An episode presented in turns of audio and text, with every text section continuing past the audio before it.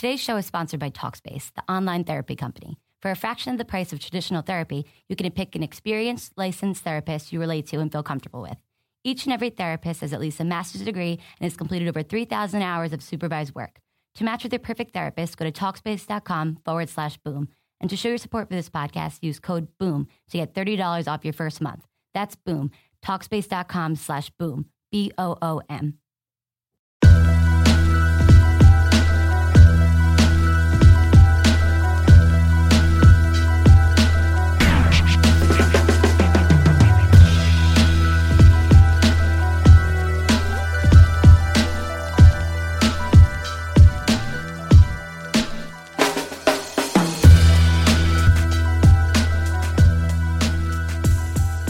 Hello, friends. Welcome to episode 11 of the Locked On Hawks podcast. My name is Brad Rowland. I will be your host for today and always. And today we have one primary topic, and that is just how the Hawks plan to cut down the roster before the season begins. Atlanta currently has 16 players under real contract, is something I would put it, and 17 players under contract. That is, of course, an homage to the great Matt Costello, former Michigan State big man, who just signed a 2-year non-guaranteed contract that only assures him $50,000 over the body of that deal. I discussed that kind of in depth on a previous podcast, so I'm going to leave Costello out for the most part here today. But at the same time, he is under contract, so the Hawks have 17 guys, but really, this is a 16-player for 15-spot debate. And that is the backdrop of today's conversation. Obviously, the easiest way that the Hawks could cut down the roster from 16 to 15 would be to simply release someone. That's always the easiest way in terms of cutting down a roster is to just make a cut. You don't rely on another team to facilitate a trade or anything like that. You could just say goodbye to a player and pay him whatever it is the team owes that player remaining on his contract. The most obvious candidate for this is, of course, Mike Muscala. He's the only player out of the 16 that has a non-guaranteed contract for this season. Muscala famously had a team option picked up by the Hawks, which basically lent a lot of people to assume that he was going to be on the roster. But after Chris Humphries was signed, that kind of put Muscala back into a perilous situation in terms of his contract. That team option is still non-guaranteed. The Hawks would have to pay him, it's a six-figure amount. It's not a small amount of money, but they would have to pay him to go away. It's not exactly prohibitive, though, is really what it comes down to. I like Mike Muscala. I've said that numerous times on this podcast, and I think he is a borderline rotation player, but definitely an NBA player who should be on a roster somewhere.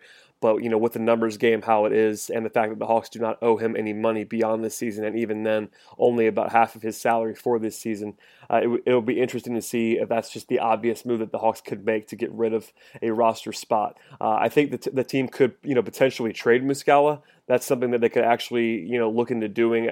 Obviously, the return would not be significant. They might be able to get a late second-round pick from a team that is in love with Muscala and really likes his contract option and a very, very low cap number that he brings. But Muscala doesn't have that much value on the open market, obviously, and the Hawks would almost he would be better as a member of the Hawks than he would in a lot of other organizations simply because he's already been integrated into Atlanta's scheme under Mike Budenholzer on both ends of the court. This is the team that drafted him, has kind of shepherded him even when he was in Europe as a rookie.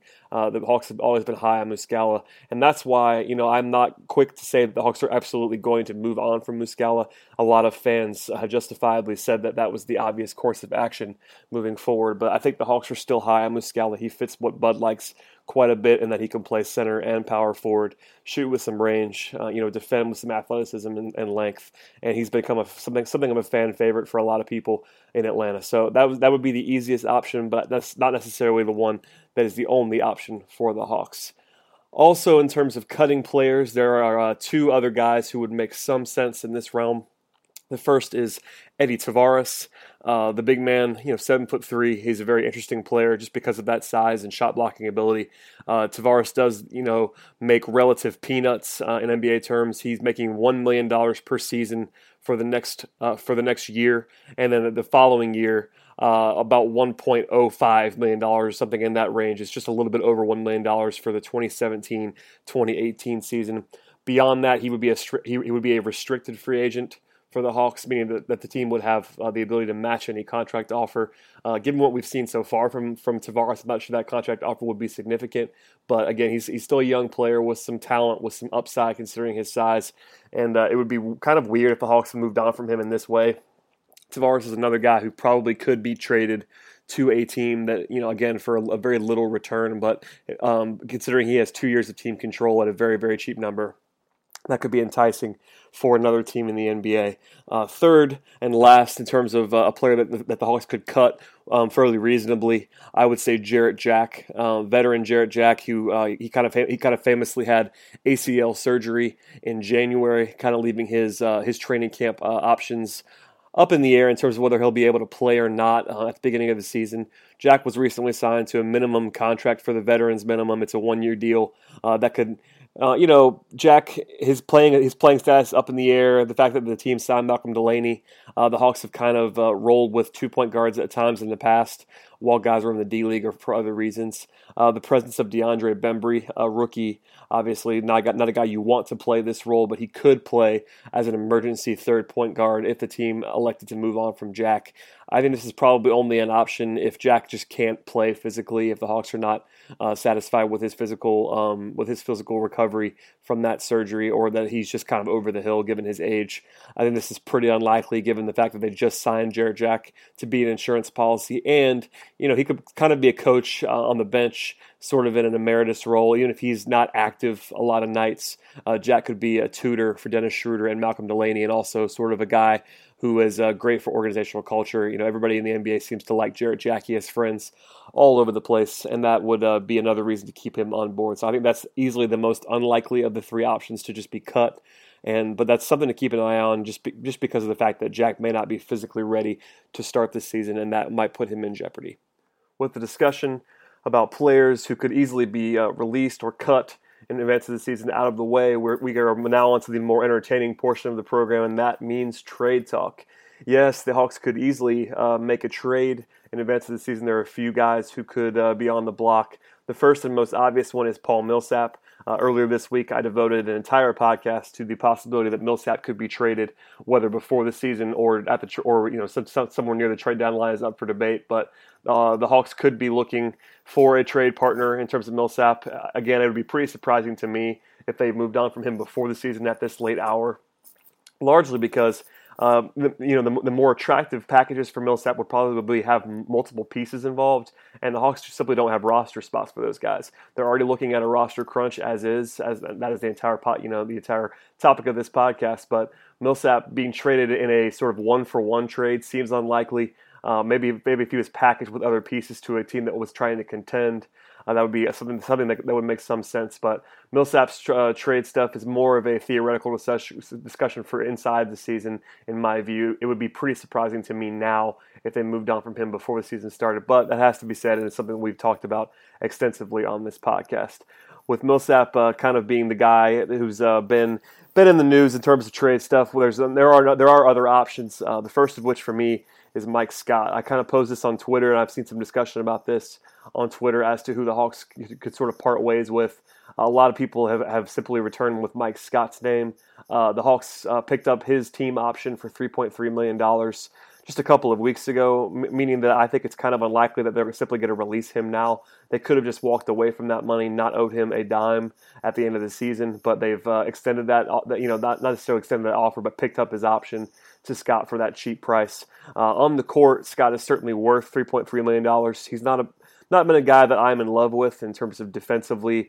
He's sort of a liability at times, but there's been some improvement in that area. He also had his best shooting season of his career last year, shooting up near 40% from three. If he could do that on a regular basis, he's certainly worth more than $3.3 million in this cap environment.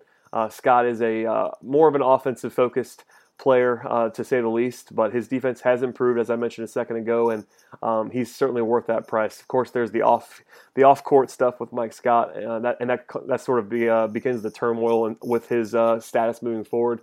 I've talked to a couple people who are CBA experts, including at ACLHawksFanatic on Twitter, who also writes for Peachtree Hoops and is sort of a CBA nerd in the best sense of that word. He indicates to me that unless Scott is convicted of a felony, he is charged with a felony, obviously, in that drug and the drug court case that is ongoing. But unless he is convicted of that, he will not face a lengthy suspension. There could be some internal discipline from the NBA or the Hawks, but because the trial probably won't be heard until the season starts or later, Scott is kind of free and clear right now, and I would be hard-pressed to see a scenario where he's actually convicted of something before the end of this season. If he is convicted, word looks like Scott will be suspended for 2 seasons under the collective bargaining agreement. But even if the Hawks, even if he was still a member of the Hawks, i.e. if that happened in the middle of the season, he would immediately become a salary cap wipe-off in terms of the Hawks. They would not have to pay him in terms of the contract or account for him on the books. That's my understanding. I could be wrong, but I know, and I'm pretty confident the salary cap ramifications there are pretty accurate. In terms of the player, Scott himself, I mentioned a couple times on this podcast, is a very nice fit in my mind next to Dwight Howard. Offensively, he's the one power four on this team outside of Paul Millsap who can really stretch the court. There are some guys, i.e. Mike Muscala, who is a pretty good shooter, but Scott is a legitimate three-point threat, and that would be a nice fit next to Howard in a floor spacing model, thinking of the way that Howard used to operate in Orlando was, when he was surrounded by four shooters. Using Scott in that way would be an interesting way to keep him involved, and Howard's presence under the rim also takes away from Scott's defensive weakness, at least in some capacity. The Hawks could probably trade Mike Scott under normal circumstances. If he did not have illegal stuff hanging over him, he would be a guy that I would be peddling in trade because he is so cheap. A team would almost certainly like to have him on board for that price. With illegal stuff hanging over him, teams probably would be reticent to trade for a guy like Mike Scott. He is a value on that contract, but not so much of one where a team, at least most teams, would be super willing to take him on right now, especially in exchange for what would have to almost be a draft asset, considering the Hawks' sole purpose in doing that would be to clear a roster spot. Scott is an interesting candidate, but it's more of a theoretical, and I'd be pretty surprised if they cut him now. And any trade with Scott involved would probably be for a pretty small return, maybe a mid to late second round pick. I'd be shocked if it was more than that. But in the grand scheme, that's not the worst value in the world, considering the Hawks almost could have let him go for nothing. To sort of get any sort of asset for him would almost be a win, and especially in terms of the legal saga as it is ongoing. Elsewhere in trade possibilities, there is the name of Thiago Splitter. Splitter is a guy who I've talked about a ton. A lot of Hawks fans have talked about a lot as being on the trade market. For me, that's cooled off in my mind since the Hawks elected to move on from Al Horford.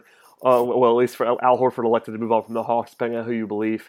If the Hawks had that full, staggering deep front court with Dwight Howard, Paul Millsap, and Al Horford, that would have made Splitter eminently expendable. But because he is now the primary backup center as currently constructed, his $8.5 million salary is not, as easily moved in terms of the roster. I think the Hawks want to win this season. I've said that over and over again. And Splitter, if he is healthy, is the best backup center on this team. He's a better player than Eddie Tavares right now. He's a better player than Mike Muscala. And for me, Splitter, if healthy, is a better player than Chris Humphries. So, again, it's a big leap to say that Splitter is healthy. He just had hip surgery. That cost him, the majority of last season, at least the majority of the second half, and he was never healthy in a Hawks uniform. But, there's been some encouraging developments on Splitter, some workout footage that was positive in the last few days. So if he is available, he's still relatively young. I think Splitter's 30 or 31, depending on, I don't think I'm remembering that necessarily exactly right, but he's one of those two ages, and when he's been healthy, especially in San Antonio, he's been a very productive player who would be, at least an average third big, if not an above average one. If they wanted to dump salary, save some money for Tony Wrestler and company, Splitter would be a good target for that. But as mentioned before, I think if they moved on from Splitter for nothing in return, that would be a pretty sharp downgrade in terms of the actual roster. And because they want to win this season, the expectation of that in my mind has kind of gone way down on the scale of things that are likely to happen. I just don't think that moving on from Splitter now with the way the roster is constructed makes a ton of sense, but perhaps they're worried more about his injury than they're letting on, and if they could clear some money, even for an in-season acquisition or just to save money in the grand scheme, actual money, not just cap money, but actual operating money, that's a move that they could look into in the coming days. Though much of the focus has been on the big men with Muscala, Tavares, Millsap, Scott, and Splitter as the perhaps the most talked about trade candidates or release candidates, there are a couple of wing options that would also make some sense. Circumstances are different for each of these guys, but there are three players who at least could theoretically be dealt in the near future. The first and most interesting to me is Tim Hardaway Jr. The Hawks made an investment in two rookie wings in the draft, using both their first-round picks on wing players. Hardaway is also facing free agency after next season. It would be restricted free agency, meaning that the Hawks could match any offer. But considering his body of work in Atlanta to this point, I don't think that they'll be in a hurry to match a lucrative offer. Also, it is worth noting that I'm not sure teams are going to throw a lucrative offer at Tim Hardaway Jr., but that is a year away, and I think it's almost safe to say that he's going to get a chance to improve his stock, especially in the early going as the rookies are being integrated. If he's still on the roster, Hardaway will at least have a role in the first months of the season. I'm not terribly high on Hardaway. I'm not going to be dead in the ground again today. I've talked about that in a couple of podcasts, especially the one with Brian Giverman last week. But Hardaway Jr. is an interesting player. He has a cheap salary that would be pretty movable. If the team really liked his potential and wanted to have his restricted rights, that could be an interesting scenario. And, the Hawks could potentially fetch a real asset, maybe a second-round pick for Hardaway if a team is seduced by his upside, at least his theoretical upside, in the way that the Hawks were in dealing a first-round pick for Hardaway. This is not something that I would do if I was an opposing team, but Hardaway does have some value on the open market, as we've seen, and that's a player that could be on the way out in terms of a rotation spot, given the presence of the two rookies. A more off-the-wall suggestion for me would be Thabo Sefolosha. Sefolosha is a guy that I really enjoy and I've always kind of defended and liked as a member of this team. He does have offensive warts. He's not a guy who's a good shooter. He used to shoot, pretty well actually in Oklahoma City before it sort of suddenly inexplicably losing that ability. And obviously he had the high-profile injury case against the NYPD that caused him to miss the playoffs 2 seasons ago. Sefolosha is a guy that is a really good defender, a really good veteran presence, versatile player. He's not over the hill in terms of age. He is getting up there into his mid-30s, which is a problem for his next contract, but Sefolosha is only owed $3.85 million for the 2016-2017 season, I should say, and that's pretty cheap for what he is. Sefolosha is not a starter on a good team, I don't think, unless your other four guys are just great players, but he's certainly a rotation wing in this league right now. And his next contract is probably not going to be a good one. He was on a pretty cheap, I think it was like a 3-year, $12 million deal when the Hawks acquired him via sign and trade. That was a savvy move by the front office at the time. But now that contract is getting ready to expire, Sefolosha might be an interesting piece that could entice a contender, especially that's looking for wing depth, especially defensive-minded wing depth. Sefolosha, again, I think he's still the best perimeter defending wing on this roster. Bazemore is more athletic. There's no question about that. And longer, not necessarily longer, but he plays almost as long as Sefolosha because of that athleticism and that burst. But Sefolosha is a great positional defender. He's very smart. He's still quick enough to do damage. He's very long for his size.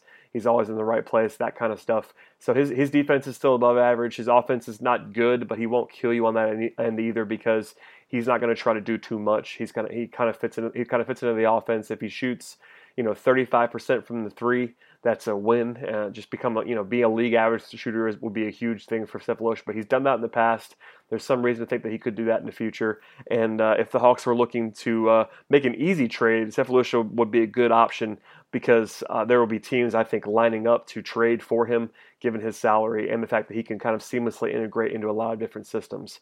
The presence of the two wing rookies, again, Taurean Prince and DeAndre Bembry could be interesting here. If they think that Prince especially can play real minutes early on, that could open the door for a Sefolosha trade, because Prince is more of a natural small forward, a guy who can get out there and use his length defensively. There are still questions about whether he's able to do that right away, but if the Hawks feel comfortable with him in the rotation as a rookie to start the season, that could facilitate a Sefolosha trade.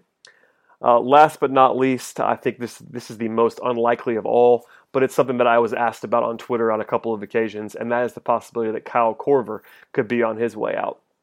Before we get to that, I think it's worth noting that I think Korver's value to Atlanta is higher than it would be for basically any other team in the NBA. He's the only knockdown shooter on this roster right now. There are guys who had quality shooting seasons last year. I think of Mike Scott. I think of Kent Bazemore shooting the ball pretty well. Other guys who can shoot it, at least in theory. Malcolm Delaney looks like a good shooter to me. Tim Hardaway's stroke is nice, and he's shot well as a rookie in the NBA. There are guys who can make shots, but Korver is the only guy who is a definitive, upper echelon shooter on this team. And with Dwight Howard and Dennis Schroeder as the, as the center and point guard, spacing is going to be at a premium now. Korver is a great fit in the system defensively as well. He's fit in quite well under Mike Budenholzer on that end of the court. Korver's never going to be an elite defender by any stretch, but he's very big. It's sort of an underrated in terms of his size and all the ground that he can cover. He's a good, strong defender in the post. Not the quickest guy in the world, never will be, but a good positional defender and not one that's nearly as bad as a lot of people think he is on the defensive end. So I think his value to Atlanta is just so high. His contract's also very reasonable. One more year left on a 4-year, I think, $24 million contract. He's going to be making less than $6 million this season. That's a huge value for Kyle Korver, provided he can shoot the way that he has in the past. Even last year in a down year, I put that in quotations because it wouldn't be a down year for really anybody else in the shooting department, but Kyle still shot 39-40% from three in a bad season, and that was coming off of an injury that cost him a bunch of workout time in the summer. So I think Korver, even at his advanced age, is an average wing. He may not be a great starting option right now, but they're going to need his shooting. They could certainly field offers for Korver if they wanted to move on from him. I'd be shocked by that. He's also a P3, sort of a famous P3 client. The P3 is now partnering with the Hawks for their first satellite campus at the new training facility. Korver's kind of in the face of that in Atlanta. That's another wrinkle, not necessarily something that would prevent the team from trading him, but another, something to think about. It's really all about shooting. Korver's shooting is so valuable. And shooting is so valuable across the league now that the offers would certainly roll in, but he's so valuable to the Hawks that it would be a shock to me if they moved on from Kyle. And that's just my opinion. Again, that's not inside sourcing on that, but I know the way they feel about Korver as an entity. Budenholzer and Mike and Wes Wilcox have been, very, very outgoing in terms of praising Kyle over the last couple of seasons for his work, on and off the court. He's a member of the community. It's really valuable, does some good charity stuff. They really like his presence. So Korver being traded would be a shock to me, but it's something to mention because of the fact that they absolutely could move him if they wanted to do that. That sort of wraps up the player portion of this podcast. There is, of course, the possibility that the Hawks could pull a rabbit out of the hat with a massive deal in one direction or the other. Dwight Howard is pretty much off limits considering his recent signing. I think Dennis Schroeder falls in that category as well. It would shock me if the Hawks dealt him right now. And the same goes for the guys like Chris Humphries, who was just signed to a 1-year contract, can't be traded yet. There are some other guys on the roster. Malcolm Delaney comes to mind that would be pretty shocking trade inclusions. So I think we've covered the bases there. In terms of a prediction, I think the obvious thing would be a Mike Muscala release. I don't think that's something they want to do. Again, I think I would be looking hard into trading a guy like Tim Hardaway Jr., maybe even Eddie Tavares, a guy who I don't think is necessarily ever going to be a rotation player in the NBA. If you can get a real offer for either of those guys, I would absolutely take that over releasing Mike Muscala. But if they don't want to, if there's no offers out there that are worthy of a trade, Muscala could be a guy that's on the chopping block. That's the obvious move. So that over and over again, that's sort of the assumption a lot of people are making. I don't think it's as obvious as some people believe it is that Muscala won't be on the roster.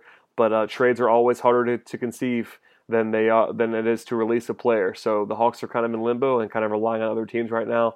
They do have some time. There's no rule saying that the Hawks have to have 15 players on their roster before training camp. They have up to the start of the season to make that move. So if they are trying to desperately work the trade market until then, they can go all the way until that deadline just before the season starts. And if they haven't made a move by then, it will probably be bye-bye Mike Muscala, potentially Tavares, but they do have some time. So keep an eye on that situation as it goes forward, but we still have a couple of months' worth of intrigue in this regard until the Hawks pull a move in one way or another. Please stay tuned for the next episode of this podcast. We can be found on Twitter at Locked On Hawks. Also on Facebook, please check us out there. At Locked On Hawks. Tell your friends about this podcast. Subscribe on iTunes. Please leave us a favorable 5-star review if you feel compelled to do so. We can really use that. It helps us a lot in terms of advertising in the future and just general notoriety. We can also be found on Stitcher and Google Play. Our host site is AudioBoom, where you can also find all of the Locked On Network podcasts. Almost every team in the NBA has a Locked On podcast now.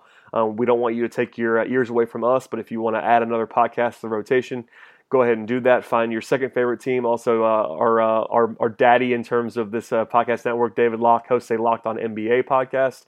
That's very interesting, more league-wide approach. Some great guests on there as well. If you ever want to tune into that one, subscribe to that one. And we are always here. We'll be daily for the rest of this week and then moving into sort of a 2 to 3 times a week vortex in this dead period from August and September. But please subscribe, tell your friends, and thanks as always for listening. Ace is the place with the helpful hardware, folks. It's Ace's biggest LED light bulb sale of the year. Right now, buy one, get one free on our best-selling LED light bulbs. Our 4-pack of LED bulbs is $9.99, and our 2-pack of LED floodlights is only $12.99. Buy one, get one free. There's no limit on how much you can save, so stock up now. Hurry in. Buy one, get one free on long-lasting 10-year LED bulbs, now through Monday, only at your neighborhood Ace. See participating stores for details.